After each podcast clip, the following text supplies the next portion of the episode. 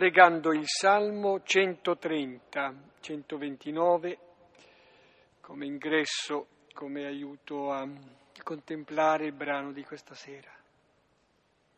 Salmo 130, 129. Nel nome del Padre, del Figlio e dello Spirito Santo. Amen. Dal profondo a te grido, o oh Signore. Signore, ascolta la mia voce, siano i tuoi orecchi attenti alla voce della mia preghiera. Se consideri le colpe, Signore, Signore, chi potrà sussistere? Ma presso di te è il perdono e avremo il tuo timore. Io spero nel Signore, l'anima mia spera nella sua parola. L'anima mia attende il Signore più che le sentinelle l'aurora. Israele attenda il Signore perché presso il Signore è la misericordia e grande presso di Lui la redenzione.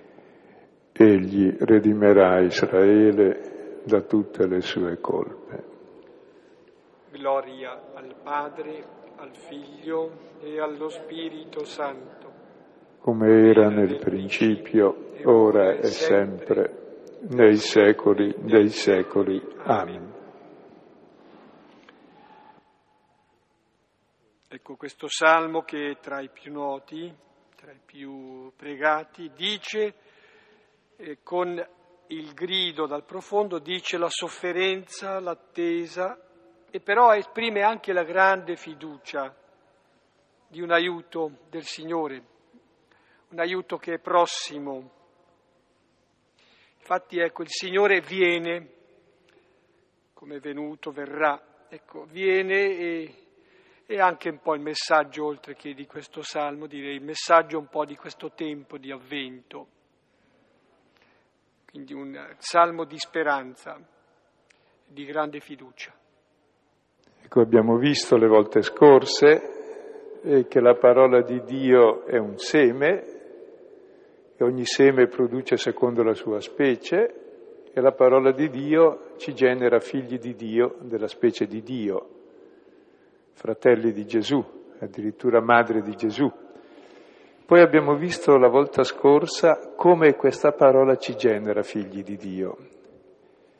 E la prima cosa che fa questa parola è darci fiducia e liberarci dalla paura. Abbiamo visto la scena della burrasca sul mare, che è simbolo della vita dell'uomo che sta sempre lì, sul precipizio, sull'abisso, per essere presa dentro, ingoiata dalla morte, Gesù che è il figlio dorme e si risveglia tranquillo. Dormire vuol dire morire e risvegliarsi e risorgere.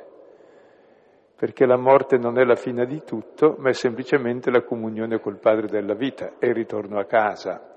E quindi abbiamo visto il grande prodigio, Gesù è sulla barca con noi, ha il nostro stesso destino, proprio col suo dormire, mentre lui sembra che taccia, che non intervenga, ci libera da quella che è la paura della morte, perché possiamo accettare il nostro limite e dobbiamo accettarlo perché ce l'abbiamo e non è la fine di tutto, ma è la comunione col Signore della vita. Se l'uomo fosse libero da questa paura cambierebbe tutto, perché è ciò che ci rende egoisti, chiusi, in lotta gli uni contro gli altri, incapaci di accettare noi, di accettare gli altri e invece di litigare sempre con noi e con tutti gli altri.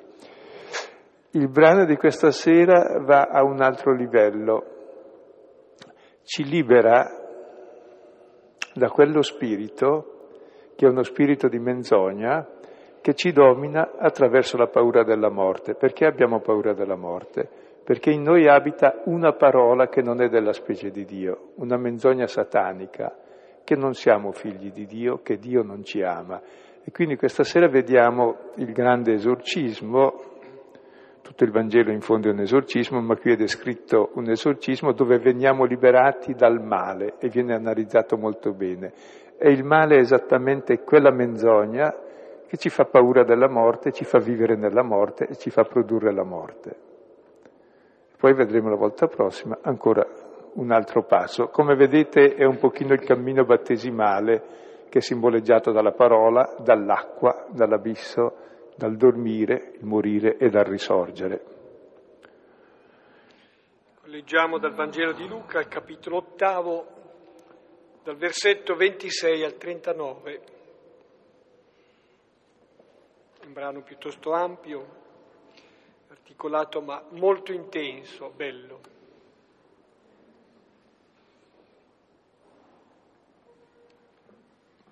E approdarono nella regione dei Geraseni, la quale è di rimpetto alla Galilea. Ora, uscito sulla terra, gli venne incontro dalla città un uomo che aveva dei demoni e da parecchio tempo non aveva indossato vestito e non dimorava in casa, bensì nei sepolcri. Ora, visto Gesù, lanciato un grido, cadde davanti a lui e con voce grande disse, che a me e a te, Gesù, figlio di Dio l'Altissimo, ti prego di non torturarmi Comandava infatti allo spirito immondo di uscire dall'uomo.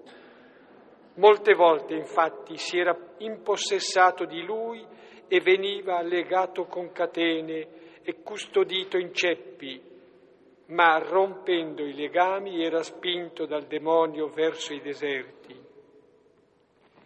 Ora gli domandò Gesù, qual è il tuo nome?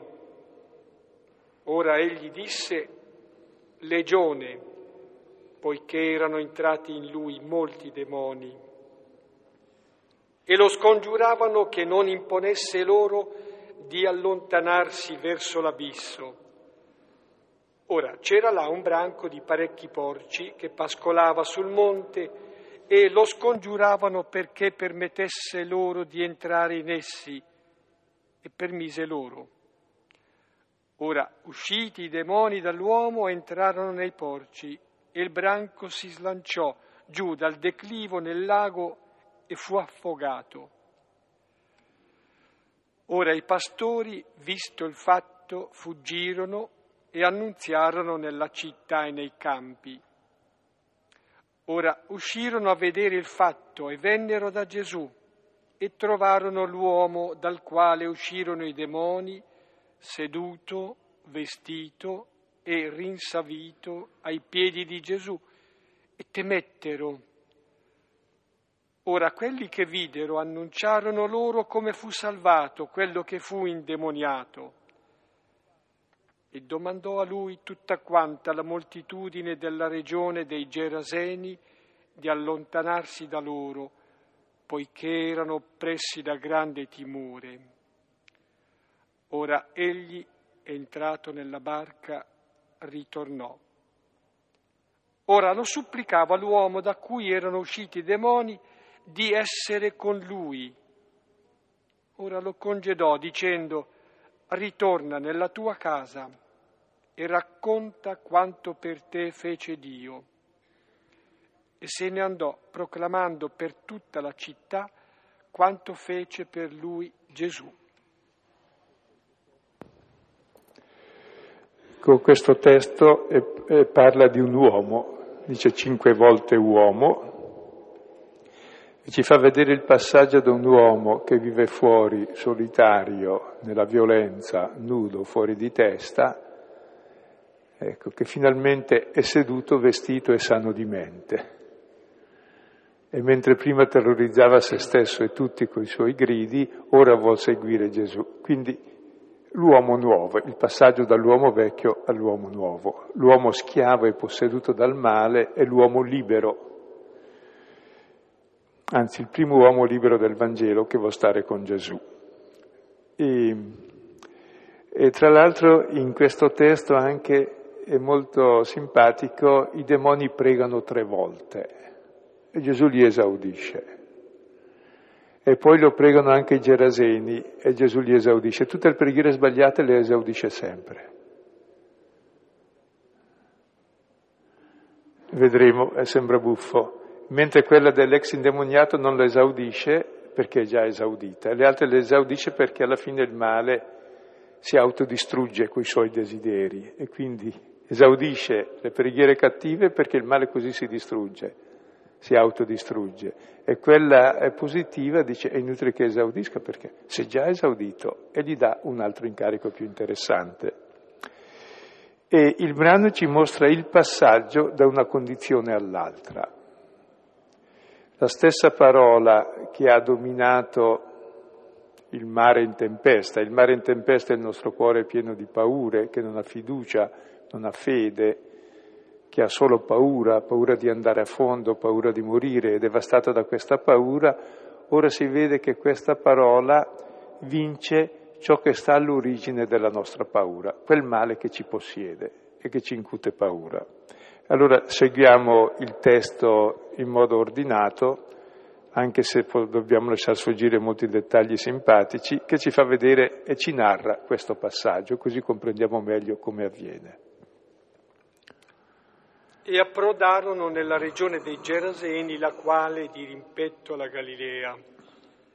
Ora uscito sulla terra, gli venne incontro dalla città un uomo che aveva dei demoni e da parecchio tempo non aveva indossato vestito e non dimorava in casa, bensì nei sepolcri. Ecco, vediamo questa prima scena. Ecco, dopo aver calmato la tempesta e la paura dei discepoli, erano partiti dalla Galilea, zona per sé ai confini coi pagani, ora arrivano in, eh, nella terra dei Geraseni dove sono tutti pagani. E proprio mentre Gesù esce gli viene incontro un uomo. E ci viene descritto quest'uomo. Innanzitutto è solitario fuori dalla città, vuol dire che non ha relazioni con gli altri. La seconda caratteristica è che aveva dei demoni, cioè posseduto. Vuol dire che non è libero di fare ciò che vuole. C'è un male che lo possiede, lui è come una marionetta in balia di questo male. Ed è quel male che ci rende schiavi della paura della morte e poi ci fa fare male a noi e agli altri. Ed è così da lungo tempo. La sua condizione è che è nudo, cioè spogliato, privo di identità. E vuol dire una cosa, anche Adamo era nudo prima del peccato, ma se non c'è il peccato e sappiamo di essere figli di Dio, il nostro limite è il luogo di comunione, non è il luogo da nascondere. Se invece tu vuoi essere l'assoluto, nascondi i tuoi limiti. Nella nudità si vede, per esempio, il limite radicale che uno non è l'altro, il maschio non è femmina, allora il limite diventa il luogo di paura, di aggressione, di dominio dell'uno sull'altro e questo invece eh, ecco, non può vivere se non in questo modo aggressivo, spogliato di identità. E poi c'è una casa, non dimora in casa, la sua casa è il sepolcro, vive costantemente nella morte. Cioè noi dov'è che viviamo? Viviamo dove sono i nostri ricordi. Ecco, la parola morte tra l'altro ha la stessa radice di memoria e di mnemeion, sepolcro in greco. Cioè noi sempre abitiamo lì con la nostra mente, andiamo a finire lì, andiamo a finire lì e prendiamo come regola della nostra vita questa paura della morte.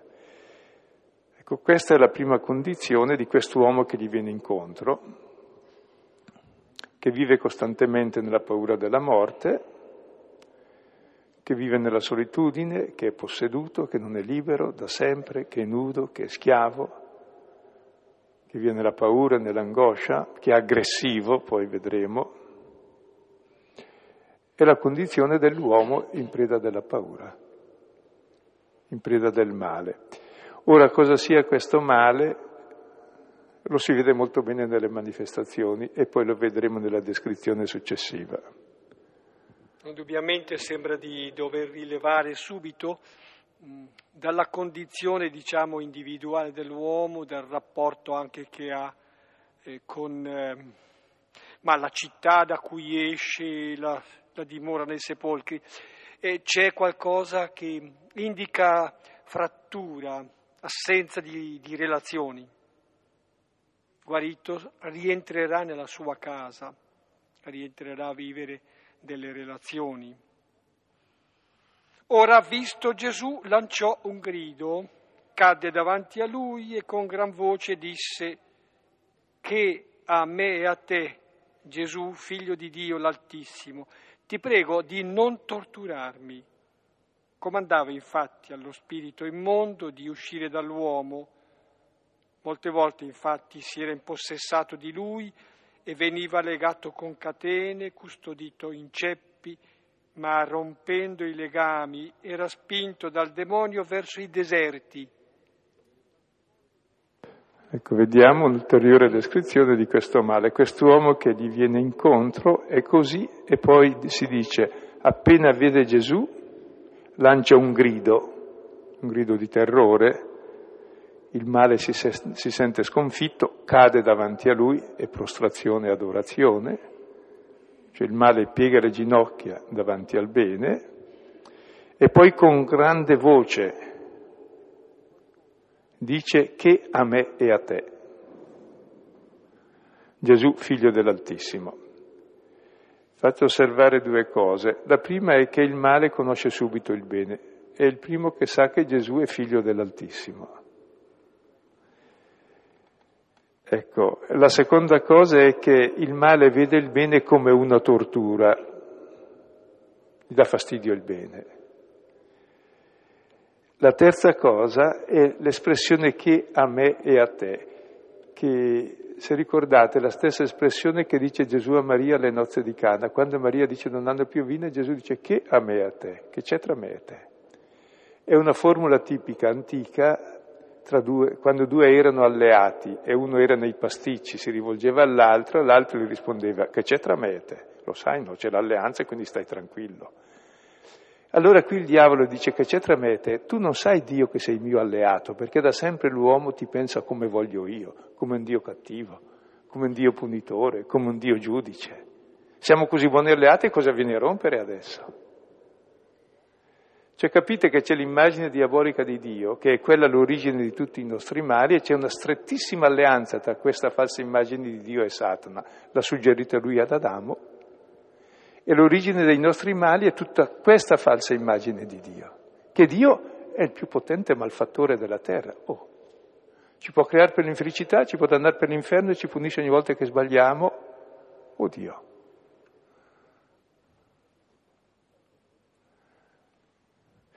Il non sentirsi amati dal padre e dalla madre è l'origine di tutti i mali. Quindi Satana dice a Gesù, tu sei figlio dell'Altissimo, che c'è tra me e te? siamo alleati già dai tempi di Adamo, no? Cioè nel senso che Adamo ti pensa come voglio io. Ecco, con la venuta di Gesù, col figlio che ci rivela chi è il padre, cessa l'alleanza, la presunta alleanza tra Dio e il male. Cioè Gesù smaschera la falsa immagine di Dio che tutte le persone religiose o atee hanno sdemonizza l'immagine di Dio.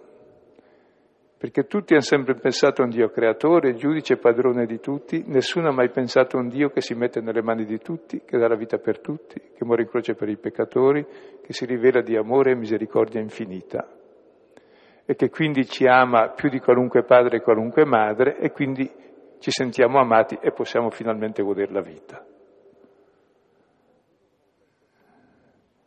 Quindi il vero male è questa menzogna di alleanza. E di fatto Gesù comandava di uscire dall'uomo, perché il male è entrato, l'uomo non è fatto per il male, l'uomo è figlio di Dio, è immagine di Dio. Ed è entrato da molto tempo e si era impossessato. L'uomo è diventato preda del male grazie a questa menzogna che fa sì che non ci riconosciamo come figli, quindi perdiamo la nostra identità, siamo nudi, abbiamo paura del nostro limite, quindi della morte che è il limite assoluto, non è più il ritorno a Dio, abbiamo paura degli altri, non sono più fratelli se non sono figlio. Tutta la vita perde il suo senso e noi siamo posseduti da questo male, agiti e agitati dalle nostre paure. Ed è un mare così indomabile, si dice che legato con catene, potevano dargli anche tanti Valium, costruito in ceppi, rompe i legami, spezza le catene.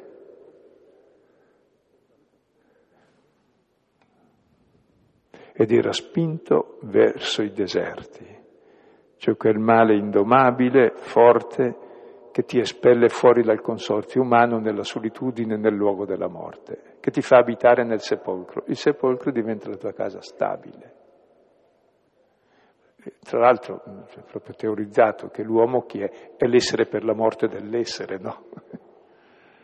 È vero, l'uomo è l'unico animale cosciente di morire, allora è così, la condizione umana dopo il peccato di Adamo. Qualche piccola breve nota di, ancora di supporto. Mi colpiva il fatto di questo comandava, infatti, non è detto che stesse dicendo qualche parola, qualche, spiccasse qualche ordine Gesù. La stessa sua presenza, il fatto che Gesù era lì diventava, eh, come dire, uno snidare da parte della persona vera e libera che è Gesù uno snidare il male. Eh, seconda osservazione è il fatto che è legato con catene, custodito in ceppi, eh, c'è una specie di, ma come dire, di sfascio in questo essere l'uomo, la persona, che non può essere rimediato con, eh, con qualche catene, ceppi, legami, non sta assieme, e anche il fatto del deserto, di solitudine, anzi l'isolamento e la rottura delle relazioni. E questa è la povertà assoluta dell'uomo, che non sono le cose che danno un senso alla vita, danno una pienezza alla vita, sono le relazioni. E la qualità è più che la quantità delle relazioni.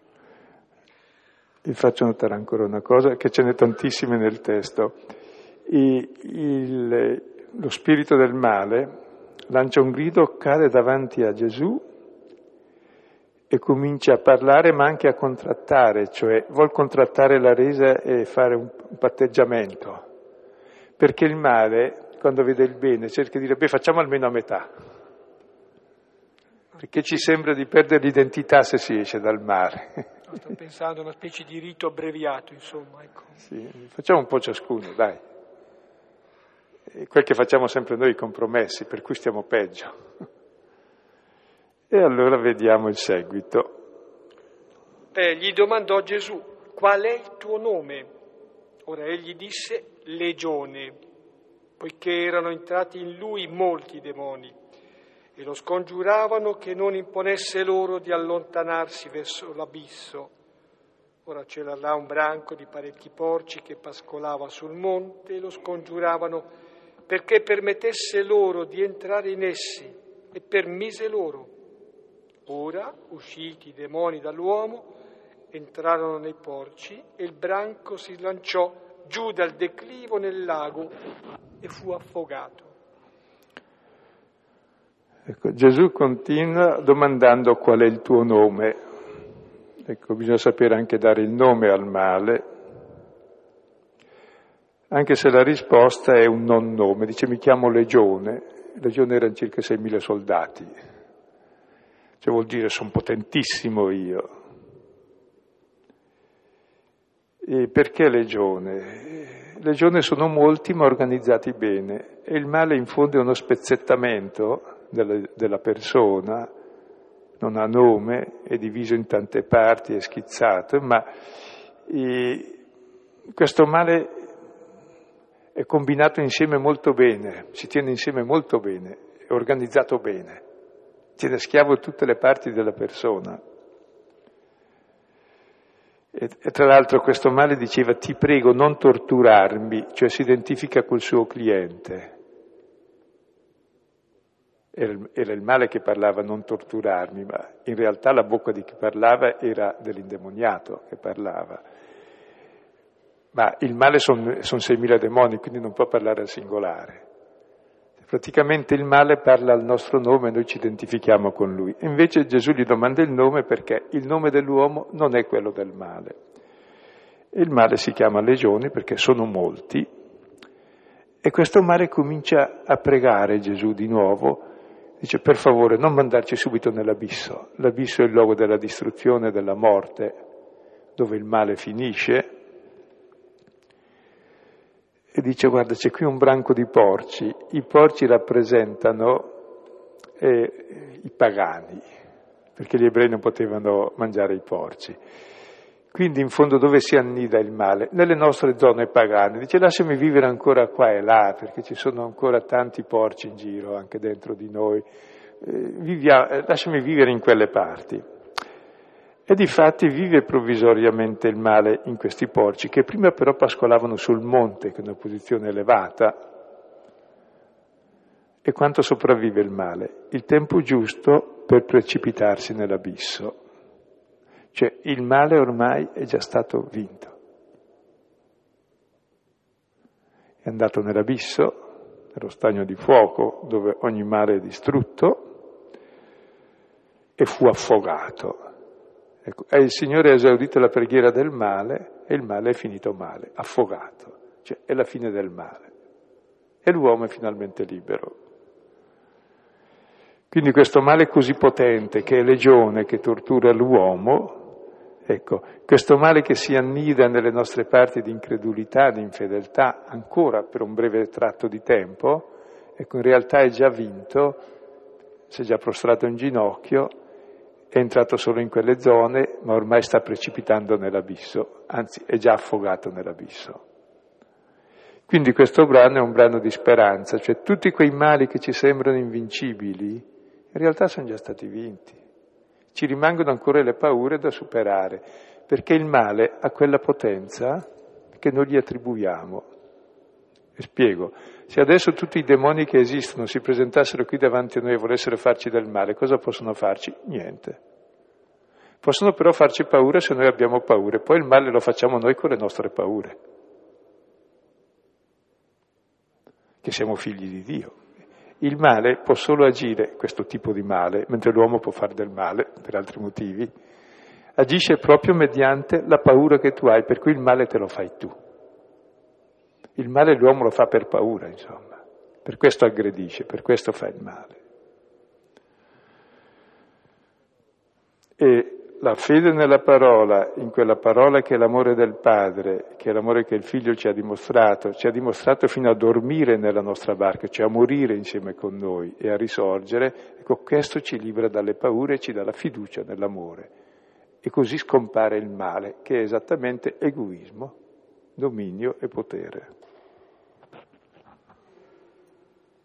Qualche modo il testo esce da questo tratto, questo tunnel oscuro e si apre veramente qualcosa che è speranza perché c'è liberazione.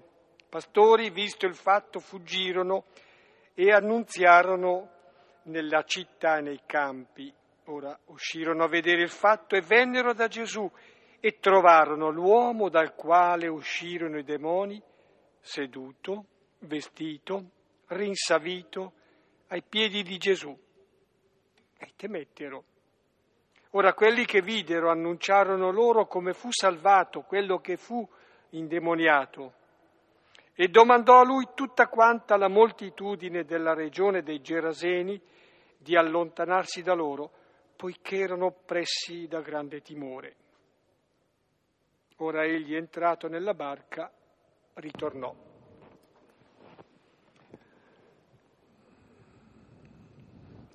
Pastori e quelli che erano i guardiani dei porci, adesso diventano come i pastori che avevano ricevuto l'annuncio la notte di Natale, che vanno ad annunciare il grande prodigio che, han, che hanno visto. E questi fuggono e annunciano nei campi e nelle città e tutti accorrono a vedere.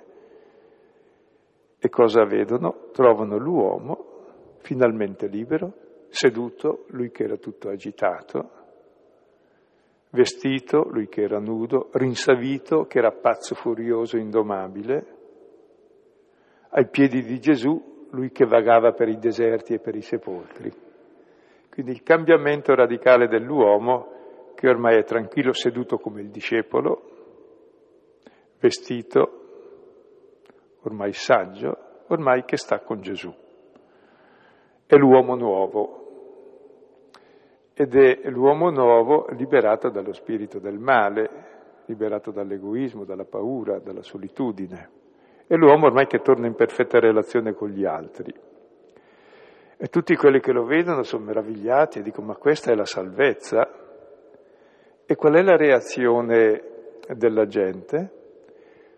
Tutta la moltitudine dei Geraseni pregarono Gesù di allontanarsi da loro. Ricordate la preghiera dei demoni?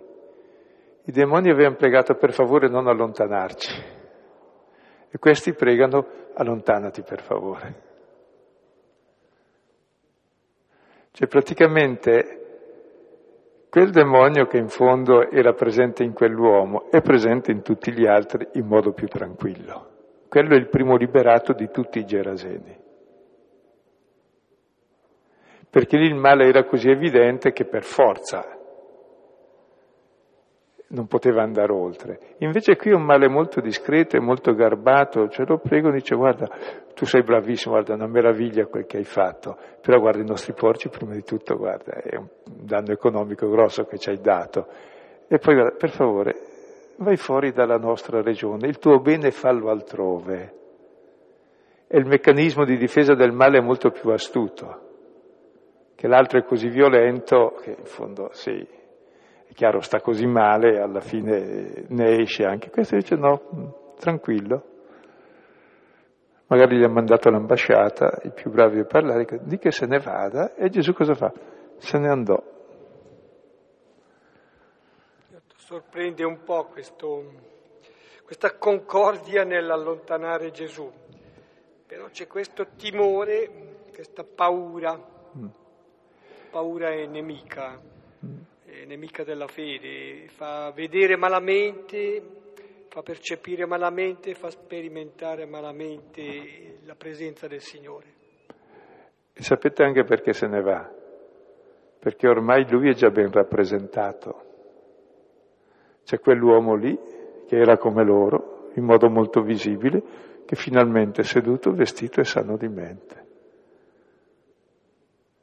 Quindi praticamente quello che è stato ciò che ha fatto Gesù con lui sarà ciò che farà lui poi con tutti gli altri. Quindi comincia la missione, fai agli altri ciò che il Signore ha fatto con te, annuncia la misericordia che ti ha usato.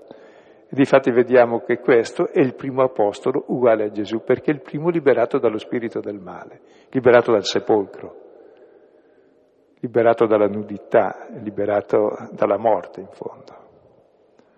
Diventa davvero un primo annunciatore, un primo apostolo è mandato e non riferirà parole, parole belle, ma riferirà quella che è la sua esperienza. È stato liberato, sono stato liberato. Difatti, immediatamente lo supplicava l'uomo da cui erano usciti i demoni di essere con lui. Ora lo congedò dicendo ritorna nella tua casa e racconta quanto per te fece Dio. E se ne andò, proclamando per tutta la città quanto fece per lui Gesù. Ecco, Gesù se ne va in barca, quest'uomo lo supplica mentre Gesù è già sulla barca, dice per favore prendimi con te sulla barca, voglio essere con te. Ecco, ricordate che gli apostoli sono stati fatti per essere con Gesù, Marco 3,14, essere in compagnia di Gesù, in compagnia del Figlio. Ora quest'uomo è già in compagnia di Gesù, è liberato dal male, ha già sperimentato la misericordia di Dio. Allora è uguale a Gesù.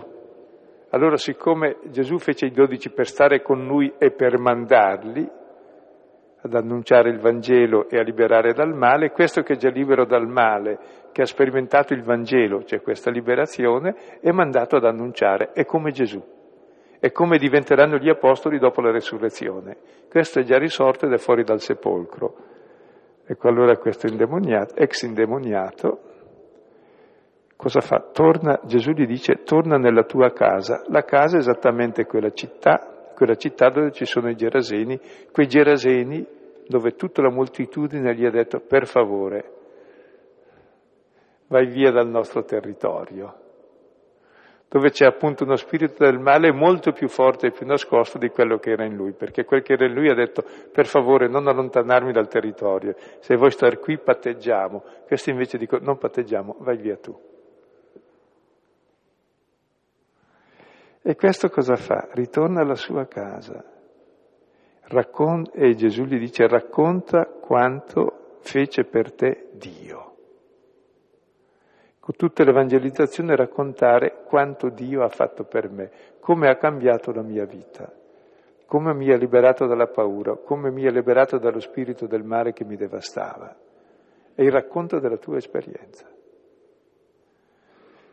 Ecco, in termini ancora di relazione, credo che davvero mh, mm, si sottolinea qui nel Vangelo come e non tanto sarà questo uomo con Gesù, ma Gesù è con questo uomo. E ristabilita allora la relazione prima, fondante, quella di Dio con noi. Allora si possono reimpostare le relazioni con gli altri, può tornare in mezzo agli altri, togliendosi dal deserto, dal, dall'abitazione strana del sepolcro, contraddittoria, non è un'abitazione, rientra nella casa, rientra tra i suoi, si ristabilisce la relazione con gli altri, è la vita, è una risurrezione questa. E questo risponde facendo che cosa? Se ne andò proclamando per tutta la città. Quindi quel che non aveva fatto Gesù, che semplicemente ha guarito lui, lo fa lui per tutta la città, quindi amplifica quel che ha fatto Gesù. E la parola proclamando è tipica dell'annuncio di Gesù, questo fa uguale. E la sua proclamazione cos'è? Gesù gli ha detto proclama quanto Dio ha fatto e questo proclama quanto Gesù ha fatto per lui. Ha capito che Gesù è Dio e annuncia ciò che Gesù il suo Signore ha fatto per lui. E sottolinea una cosa, Gesù gli dice quanto ha fatto per te, non per un altro. Tu puoi annunciare solo quel che Dio ha fatto per te. E questo poi annuncia quanto ha fatto per me, sì. E ciò che Dio ha fatto per uno diventa poi l'esperienza dell'altro, una volta raccontato, se l'altro accetta che appunto anche lui è nella stessa situazione, è come la parola ha cambiato il primo, così cambia il secondo, ancora noi dopo duemila anni questa parola ci libera dal male. E come ci libera dal male questo testo, per esempio? Ecco, ci libera da quel male così profondo che ci tiene schiavi della paura della morte per tutta la vita, questo male che sembra assoluto e indomabile, presentandoci il racconto di una storia che rende reale il nostro desiderio, essere liberi da questo male, poste stare tranquilli, seduti, sano di mente, vestiti in relazione. E come avviene questo? Attraverso l'esperienza di ciò che Gesù, Dio ha fatto per lui, vedrai che è la stessa cosa che Dio fa per te, se vuoi, se non lo mandi via dalla tua regione, se accogli questa parola, che ha realmente il potere di liberarti dal male. Ecco, abbiamo letto molto sinteticamente questo racconto che ha anche molte altre sfumature, è ricco di significati, ma eh, come vedete eh, tocca il nocciolo del male e il male è qualcosa di, che aderisce all'uomo ma non è l'uomo. Perché se l'uomo fosse male c'è nulla da fare, invece noi tutti siamo desideri di bene. E come mai siamo schiavi del male? Vuol dire che è entrato qualcosa in noi una parola cattiva, una menzogna, un virus che ci ha rovinato la nostra esistenza. E questo virus è esattamente il non sapere, il non conoscere l'amore del Padre. Quindi non amare Lui, non amare me come figlio, non amare gli altri come fratelli.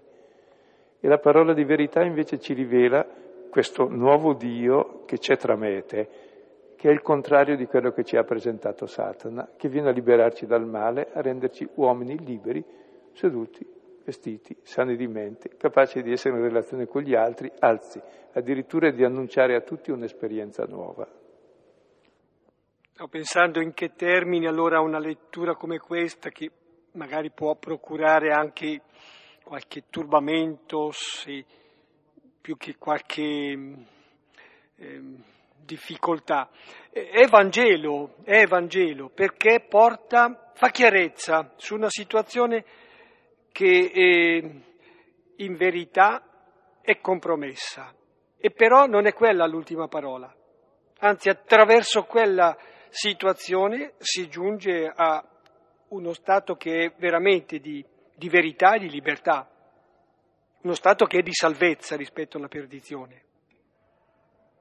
Ecco, forse può essere utile allora già, eh, indico il testo, un testo di approfondimento, può essere utile guardare lo stesso racconto più articolato, magari anche più colorito, che è in Marco al capitolo quinto, 1.20.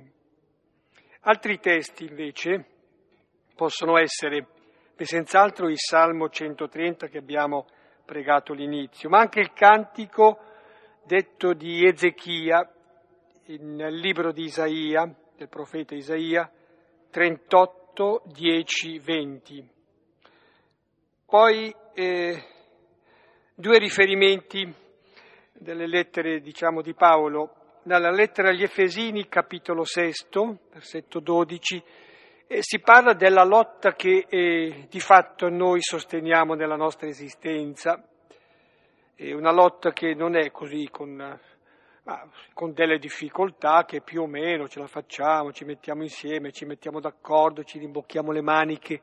No, dice che è una lotta contro eh, difficoltà ben grosse, ecco, difficoltà che ci superano, ci trascendono.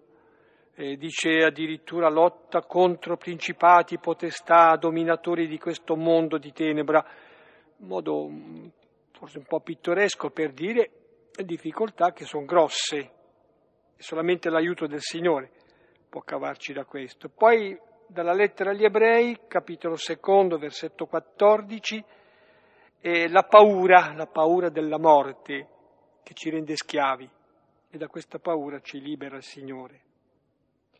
Ma da ultimo un'altra citazione da Marco al capitolo terzo, versetto 14 è stato citato, insomma, che ci libera è l'essere con Lui, per essere poi mandati da Lui ad annunciare ciò che il Signore ha fatto e fa ancora oggi per noi.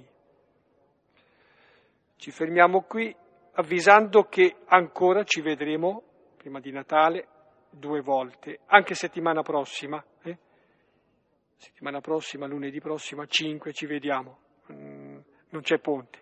Poi ci vediamo la settimana seguente, poi 19 c'è un concerto qui. Va bene. Più vicino, sì. Ho notato che eh, se, uno, se una persona lascia troppo spazio a Satana, eh, si arriva a un punto in cui eh, l'uomo non è più in grado di liberarsi da solo e quindi eh, solo un miracolo lo può, lo può salvare. Quindi eh, l'uomo arriva a un punto in cui non è neanche più un uomo, diventa come una bestia, perché non ha più eh, la capacità di distinguere il bene dal male. E quindi quest'uomo da solo non si sarebbe liberato. Quindi c'è un punto in cui solo eh, un intervento diretto di Dio lo può salvare. Cioè c'è un punto di rottura. Ma a me sorprendeva una cosa dal testo, per esempio. Quest'uomo arrivato al punto di rottura è l'unico, perché aveva 6.000 demoni. Le altre 6.000 persone, suppongo, tutta la città della, della regione, ce l'hanno ma in modo molto sordo e tranquillo, lo pregano che se ne vada. Probabilmente quello lì portava su di sé in modo evidente il male di tutti, come capita normalmente, che uno visibilizza magari il punto più debole, quel male che in realtà devasta tutti e quello quindi poteva essere liberato. Gli altri c'è ancora molto cammino da fare. Devono capire il male che fanno, o forse vedendo finalmente questo libero gli fa da specchio, appunto, come prima era il capo espiatorio di tutta la loro condizione magari eh, di divisione, ora invece diventa il modello dell'uomo nuovo che tutti possono raggiungere. È sorprendente che il primo evangelizzatore del Vangelo sia questo ex indemoniato. Mentre Pietro e gli altri ce l'hanno ancora abbondantemente. Per esempio, come lo chiama Gesù a metà Vangelo? Mettiti dietro di me Satana, chiama Pietro. Ma Pietro pensava di agire in nome di Dio molto bene, di quel Dio che aveva in testa lui. Quindi dove è più visibile il male è, è vincibile. E di fatti la verità fa uscire la menzogna allo scoperto e fa uscire anche quel male che uno pensa anche di non avere. Quanti di noi vivono come questi geraseni tranquillissimi, dicono guarda non importunarmi troppo, stai bravissimo, è una bella cosa, però vai fuori. Perché sei venuto a torturarci? Ma qui molto più garbato. Mm, una domanda un po' così. La visione che noi abbiamo del demonio. Sì, non accetto domande, dimmi le tue esperienze su questo testo, perché se uno si fa sulle visioni così io non ho avuto visioni. Scusa. Eh, la mia esperienza è questa, da quello sì, che, ecco. che mm, insomma, ho percepito, che questo demonio insomma, non è come quello che ci fanno vedere nei cartoni animati, è, è più il... È mi è sembrato l'assenza di Dio, cioè l'assenza di Dio è il demonio, che insomma che non ha eh, persona, che, cioè non, ha, non è un... non è che un, non ha un corpo, tutte le volte. E non che... c'è neanche le corna e neanche la coda, vero? Esatto. E quindi di volta in volta questa assenza di Dio genera nelle persone queste forme di, Ah. di, di possessione, diciamo. Sì. Cioè non è uno spiritello che va dentro una persona, è proprio l'assenza di Dio. Eh, Ecco, che- ecco, se diciamo che Dio è verità, questa assenza di verità si chiama la menzogna. Se diciamo che Dio è amore, l'assenza d'amore si chiama l'egoismo. Se diciamo che Dio è luce, l'assenza della luce è il nascondimento, le tenebre. E guardate cosa si vede in giro normalmente. Si vede tutti che dicono la verità, tutti che sono un grande amore per gli altri, tutti che sono luminosi, trasparenti, che non fanno mai sotterfugi, per dire, per, per dire appunto come è vero che il male è qualcosa di molto normale. La serie di supposizioni che facevi poteva proseguire dicendo se Dio è comunione, l'assenza di Dio è divisione. Difatti è chiamato così il divisore, ecco, il- l'avversario, l'accusatore, rispetto a Dio che invece è colui che sta accanto, consola, eccetera. Ci siamo abituati a vederlo in modo spettacolare, invece è qualcosa di molto umano e molto tranquillo, come quei- quegli abitanti di Gerasa che dicono vattene fuori dai nostri confini. Noi stiamo bene così, stiamo bene col nostro male. E viene fuori in modo visibile probabilmente nelle persone migliori che non riescono a reggerlo questo, o più deboli, che poi è la stessa cosa probabilmente. Volevo chiederti che differenza c'è tra questo ex indemoniato e la donna che asciuga i piedi coi capelli a Gesù. Visto che tu hai detto che è il primo apostolo, no? Questo ex indemoniato. Ma non lo è anche la donna? No, e questo per ora è il primo che Gesù manda, la donna invece è un'altra cosa molto più simpatica, è la sposa addirittura. Cioè sono varie sfaccettature, se vuoi, dell'unica realtà della salvezza, no? Ma qui si sottolinea proprio il fatto che lui sta con Gesù ed è mandato. Di là invece si sottolineava in fondo che lei che era la prostituta, la peccatrice nota a tutti, in realtà è la sposa, perché amerà di più, perché si è sentita perdonata e amata. Quindi sottolinea l'altro aspetto più di relazione con Gesù. Qui invece proprio lui già la relazione con Gesù è libero dal male, allora è inviato ai fratelli come il figlio, come Gesù. Eh? È più completo? No, della No. donna descrive il primo aspetto che è il più bello, se vuoi, anche, che è il primo. E qui il secondo è il derivato, cioè nella misura in cui stai con lui sei inviato ai fratelli come lui. Poi sono tutte complementari le figure, perché tutti i vari personaggi alla fine sono uno solo. I vari aspetti di noi, nel bene e nel male. Per suggerire un'immagine poetica è la medesima luce del sole che si scompone nei diversi colori. Ecco. Sono diversi colori con cui è manifestata la comunicazione, la comunione del Signore, la salvezza, il riscatto e quindi anche poi la testimonianza. La donna testimonia qualcosa, questo uomo parla e testimonia con la sua esperienza qualcosa di quanto ha ricevuto. Ma a me venivano in mente due mm, invocazioni, due risonanze leggendo questo testo. La prima è la preghiera del Padre nostro in cui Gesù ci dice di eh, chiedere di essere liberati dal male. Ora è eh, particolarmente forte questa richiesta da parte del Signore che ci dice proprio di domandarla questa grazia.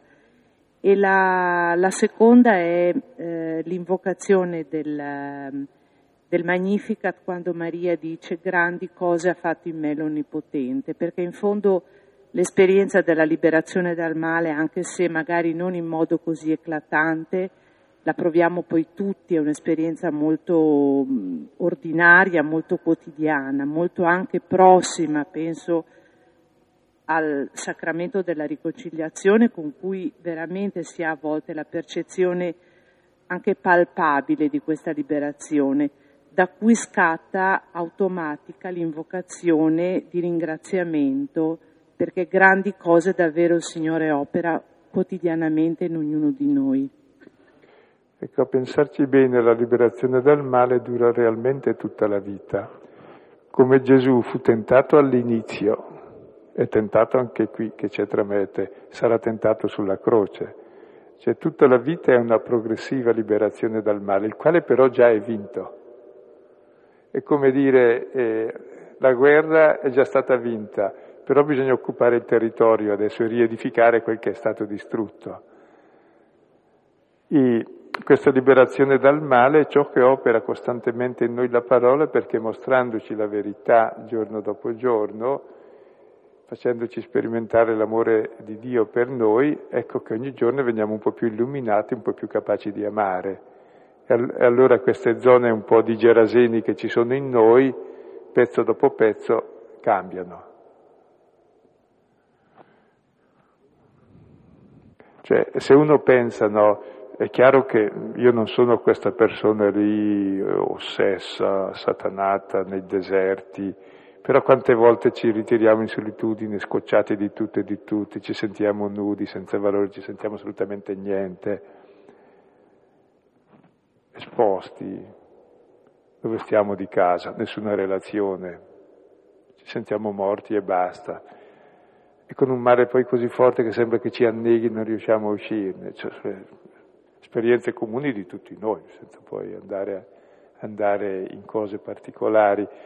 Ecco, la parola entra in questo e ci libera di, da queste cose anche, che sono quel male sordo che c'è in noi e che ci dice, beh, è bella questa cosa, ma eh, vai fuori dai nostri confini. Io sto così, sto così, non, non oso dire sto così bene così perché sto male, ma voglio star così, come quando uno è triste e gli vai per così, lasciami in pace.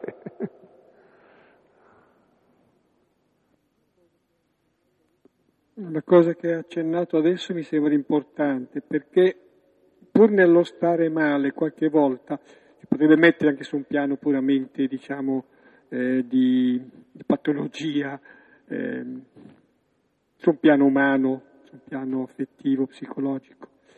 Eh, uno sta male ma tutto sommato oramai convive con quello, per cui sente come difficile, estremamente difficile e turbativo uscirne anche, si difende e non accetta di, di fare qualche passo, lasciami stare, lasciami stare. Quello che dice questo, questo uomo di fronte a Gesù. Eh, sì, eh, c'era una cosa che non avevo capito, ma forse adesso eh, Filippo me l'ha un po' illuminata. Quando avevi detto che eh, eh, sì, il male è vincibile, ma il male resta se resta la paura. Ecco, non ho capito qual è la paura, non so a che cosa ti riferivi. Ecco, questo passaggio non, non, riesco a mettere assieme questa cosa della paura con lo, mh, mm, col male vincibile attraverso la verità o meno. Ecco, un conto è aver paura ed è normale aver paura, se no siamo incoscienti. Un conto è essere avuti dalla paura e che la paura domini tutte le mie azioni. Allora se la paura mi possiede, non ho fiducia né in me, né negli altri, né nella vita, comincio a buttarmi giù, comincio a buttare giù tutto, mi faccio del male a me e a tutti. Quindi questa è la paura che ti possiede e ti distrugge. Poi c'è quell'altra paura normale da avere, cioè ho paura di, non eccessiva, ma abbastanza eh, di cadere in modo che non cado. Se ne ho troppa mi butto per vertigine, cioè un conto è averla, un conto è essere avuto. Ecco, e che cos'è che muove la paura radicalmente? È la paura di morire. È la paura di non essere amati, è la paura di venire dal nulla e tornare al nulla, è la paura di non aver significato. La paura è proprio così, di chi sono. Ho bisogno sempre di conferme. Questo dipende davvero dalla menzogna, che non so che sono figlio di Dio amato, ed è proprio il senso di tutta la Bibbia, della vita di Gesù, della morte in croce, per dire guarda che vali la vita di Dio, è un valore infinito, sei amato infinitamente, il tuo destino è questo amore, non è il nulla. Ed è questo che mi libera dalla paura che mi dominerebbe, cioè la paura della morte in fondo, che finisco nel nulla, perché è questo che ci domina. Con ciò è giusto aver paura di ammalarsi, paura di morire nel senso positivo, cioè cercare di curare la salute e di non buttare via la vita. Però è un'altra cosa, non è più l'ossessione,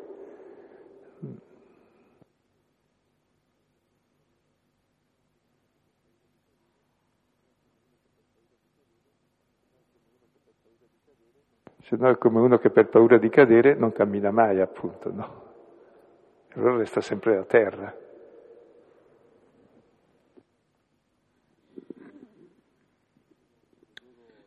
Eh, se devo eh, riferirlo a me medesimo, mi, mi ritrovo nella, in uno que- della popolazione dei, dei, perché io ho paure folli,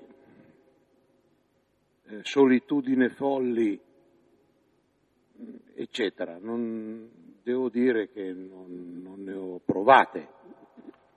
Quello che provo invece soventissimo è quello né carne né pesce.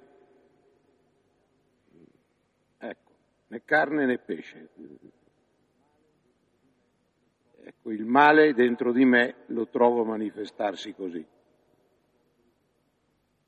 Credo sia più infido, perché eh, scoprire il nuovo quando il metro di giudizio è né carne né pesce eh, è eroico. Deve essere un nuovo così eh, eclatante eh, che, che, è davvero nuovo e ti, ti, fa muovere, altrimenti è un nuovo, ma eh, bah, sarà nuovo, non sarà nuovo. Ecco. E credo che sia la condizione di molti. Ho perfino pensato, non è che quei signori che lì abitavano da quelle parti non stessero troppo bene. Ma io vorrei dire, che quell'uomo lì in fondo, che spaventava tutti, rappresentava la paura di tutti. Tutti avevano paura di, di, essere, di diventare così. Quando noi vediamo un barbone, perché ci giriamo dall'altra parte? O vediamo uno fuori di testa? Ci vuole niente andare fuori di testa, possiamo esserlo tutti, essere marginati. Cioè, ci tranquillizza il vedere che è lui e non sono io, ma ho paura di, di identificarmi con lui. Quindi quelle persone rappresentano in fondo ciò che io non vorrei essere.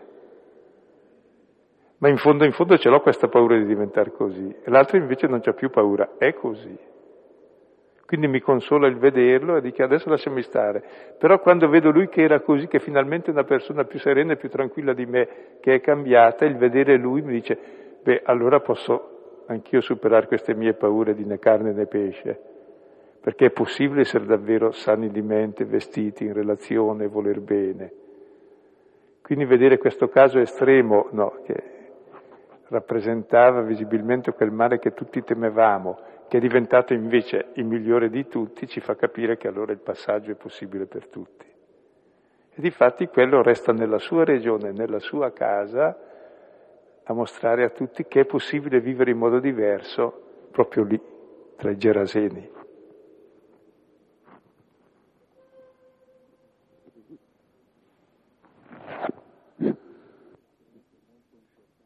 Ecco, io ho trovato molto importante poter parlare del male, anche se è una cosa inestricabile, però in qualche modo bisogna pur parlarne cristianamente, fra virgolette, perché di solito si dicono delle cose orrende, insomma, lontane da, da questa realtà. Quindi eh, adesso è un discorso che approfondirò. E, ehm, mi chiedevo invece, per quanto riguarda la gente tranquilla, se questa cosa è riferibile solo all'ambito spirituale, no? Cioè, già questa espressione fa acqua, perché eh, mi chiedo com'è possibile essere giusti senza aver sperimentato, giusti nel mondo, no? fare le cose per bene, una co- decente per dire, che non danneggi nessuno. Se è possibile fare senza fare questa esperienza di, li- di liberazione personale. Voglio dire, questi due ambiti non penso che siano estranei, è lì, è tutto lì il problema. Ma comunque stasera più di tutto mi riflettevo sul fatto che Gesù se n'è andato lasciando ehm, questo testimone che, insomma, siccome lui era Gesù, non è che improvvisasse gli adepti, no? che eh, raccogliesse un altro iscritto non era un apprendista stregone, insomma, questo qui. Quindi questo per me è molto incoraggiante, diciamo. Sì, ed è bello che sia uno di loro che resta lì e mostra a tutti che è possibile essere diverso, lui che era il più diverso, quel diverso che nessuno voleva essere, tutti avevano paura di diventare in qualche modo. Invece è lì, tranquillo. Ed è bello, sarebbe come dire, eh, si può vivere umanamente in un condominio? Ma certo che si può. Si può vivere a Milano un po' più umanamente senza andare nell'isola felice che non esiste? Ma certo che si può. Ecco, basta che qualcuno cominci a essere liberi dal male e dall'egoismo, ecco, non si chiuda in se stesso, eccetera. Cioè, se c'è uno così, mostra che, a tutti gli altri che è possibile, perché se uno invece è come Gesù che ha fatto così grandi cose, fa bene andarsene, se no... Invece questo qui è uno di loro proprio. Ed era il meno probabile che cambiasse. Però anche gli altri positivamente sono già incomodati da Gesù, gli dicono vattene via per favore, vuol dire che cominciano a fare come Satana. Sei venuto a torturarmi, cioè avvertono già che mm, qualcosa non va. Quindi comincia l'esorcismo anche per loro. Potrebbe essere ricordata quella che è la prima regola per il discernimento che c'è nel libretto degli esercizi di Ignazio, dice che se non vai molto bene il, il bene ti disturba, ti inquieta, in modo proporzionato alla tua situazione. E l'inquietudine presto tardi ci muove. Eh, io mi è venuto in mente proprio dalla preghiera del Padre nostro le ultime frasi, non ci indurre in tentazione, ma liberaci dal male. Questa frase di questa preghiera è così potente da, se noi riuscissimo ad ascoltarla, da poter trasmettere e far capire a chi ci assolve che nella vita di tutti i giorni non occorre lasciare l'altro nella tentazione, ma se si può in qualche modo aiutarlo a liberarsi.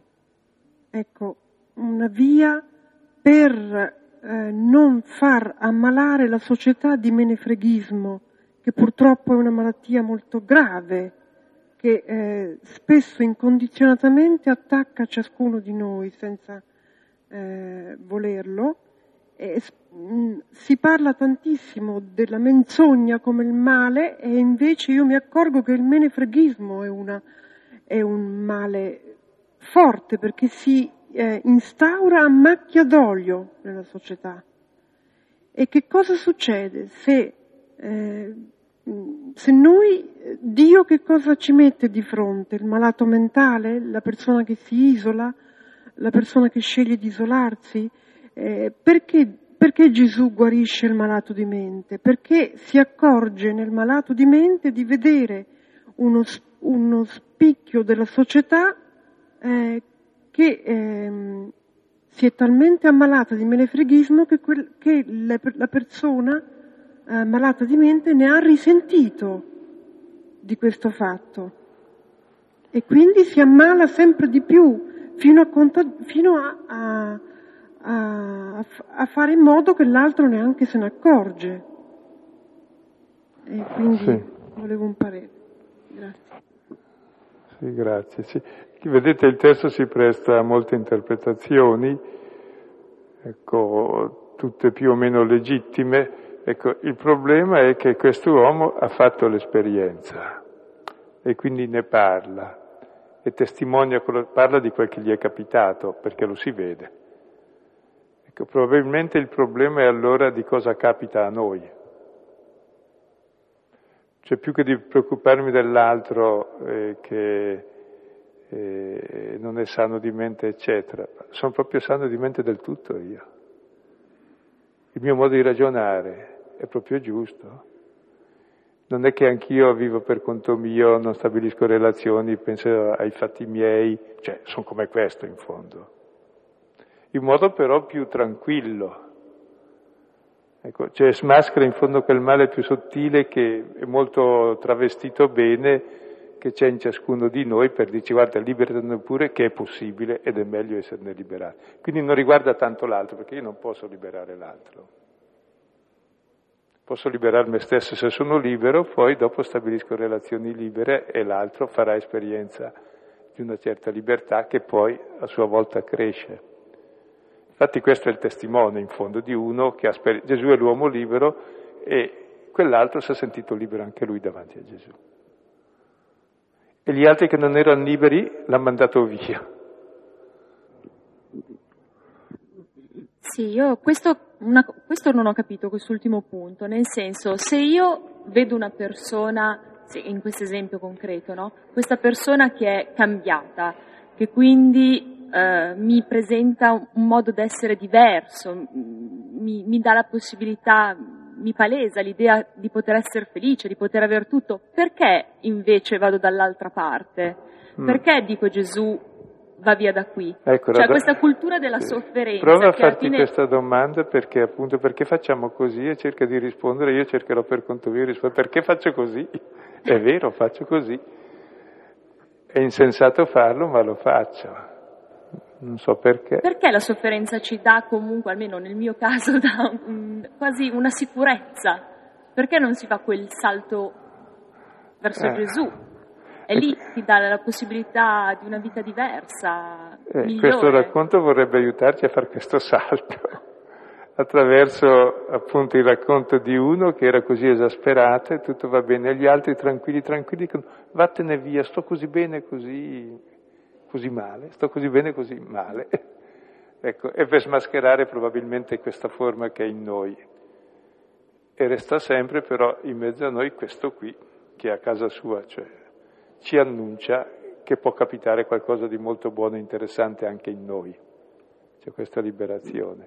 Perché proprio la, la liberazione passa di persona in persona, come quando si accende le candele, ecco, ce n'è una accesa e tutti possono accendere a quella o all'altra ed è un atto libero di ciascuno anche l'accettare la liberazione. Ecco. E viene dall'esperienza di relazione positiva con gli altri, per cui sono tutti coinvolti in qualche modo ed è un processo lento. Io direi che possiamo a questo punto dire il Padre nostro. Eh?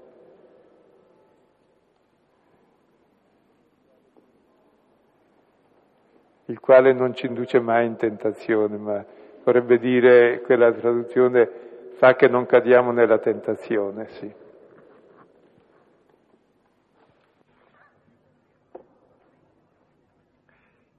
Signore, insegnaci a pregare. Padre nostro che sei nei cieli, sia santificato il tuo nome, venga il tuo regno, sia fatta la tua volontà, come in cielo, così in terra. Dacci oggi il nostro pane quotidiano e rimetti a noi i nostri debiti, come noi li rimettiamo ai nostri debitori, e non ci indurre in tentazione, ma liberaci dal male. Amen. Nel nome del Padre, del Figlio e dello Spirito Santo. Buonanotte, arrivederci.